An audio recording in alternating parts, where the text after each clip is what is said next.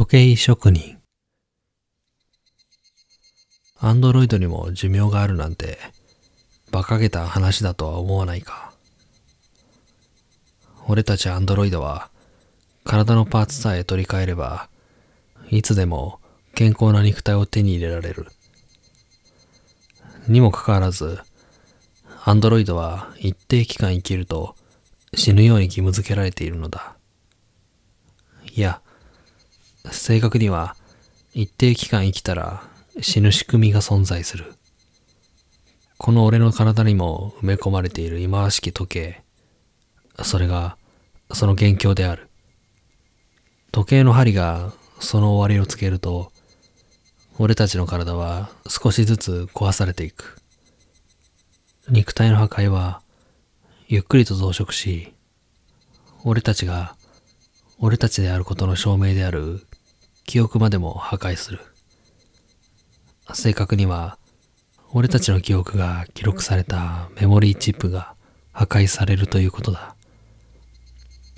アンドロイドは理論上永遠に生きられるはずなのに、作り出した人間によるアンドロイドであっても定期的に新しい命に生まれ変わるべきなどというよくわからない理論で死が不可避のものとなっている。俺たちの頭脳や体は常にオンラインに接続されているホットパーツだが、この時計だけは俺たちが生まれる時に直接体に埋め込まれ、以来、不正なアクセスによる延命、あるいは強制停止を防ぐために、オフラインのコールドパーツとして一切の干渉を受けない仕組みになっている。時計は無理やり壊そうとしたり、取り外そうとしたりすると強制的に起動する。結果的に死が早まるというわけだ。時計がある場所は人間でいう心臓にあたる。馬鹿げた皮肉だ。そして、ここからが大事なのだが、この時計のカウントダウンを自在に操作できる時計職人と呼ばれるものが存在する。時計職人にかかれば、時計を無効化し、永遠の命を得ることも可能というわけだ。だが、時計職人に自分の時計を操作してもらうためには、秘密鍵が必要となる。秘密鍵は、アンドロイド生産の機関部で最重要機密データとして扱われており、通常盗み出すことは不可能である。しかし俺は、自分の端末番号と紐付けられた秘密鍵を手に入れた。これさえあれば、俺は時計を提出させることができる。俺のハッキングの出前は、超ウィザード級だ。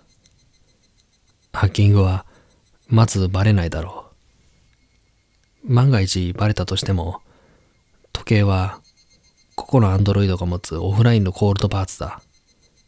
すぐに対策を打てないはずである。むしろ、すべてのアンドロイドの時計が一度無効化され、全アンドロイドの命が長引くなんてことが起きるかもしれない。そんなことが起きれば、俺は英雄だ。ただ、急ぐに越したことはないだろう。そんなわけで、俺は少し駆け足になって時計職人が営む時計店の扉を開けた。秘密鍵を見つけてきたぞ。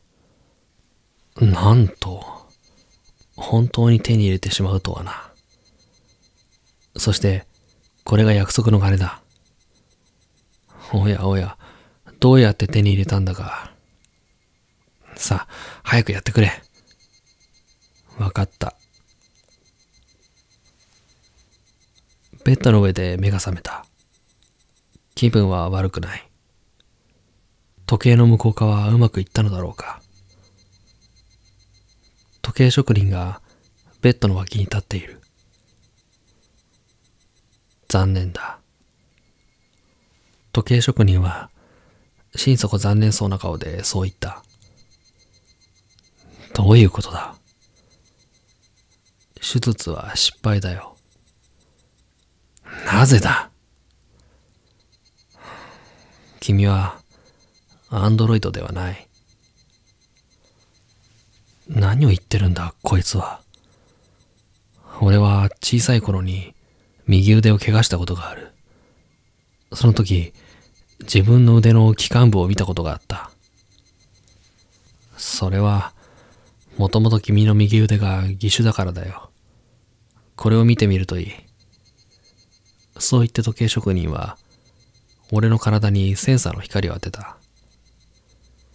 ベッド脇のスクリーンに映し出された俺の体は、右手だけが複雑な機械の姿をしており、他の部分は人間と同じ中身をしていた。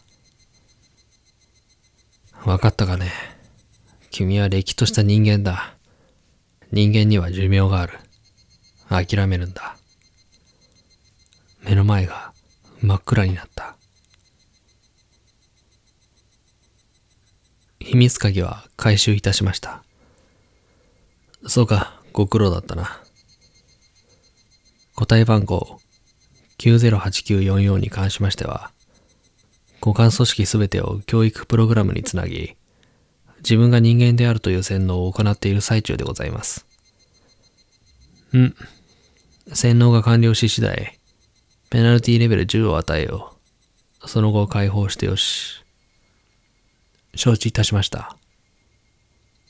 時計職人は91089445号の心臓付近を開胸した。そして、ペナルティとして時計の針を10年分進めると、元通りに縫合を開始した。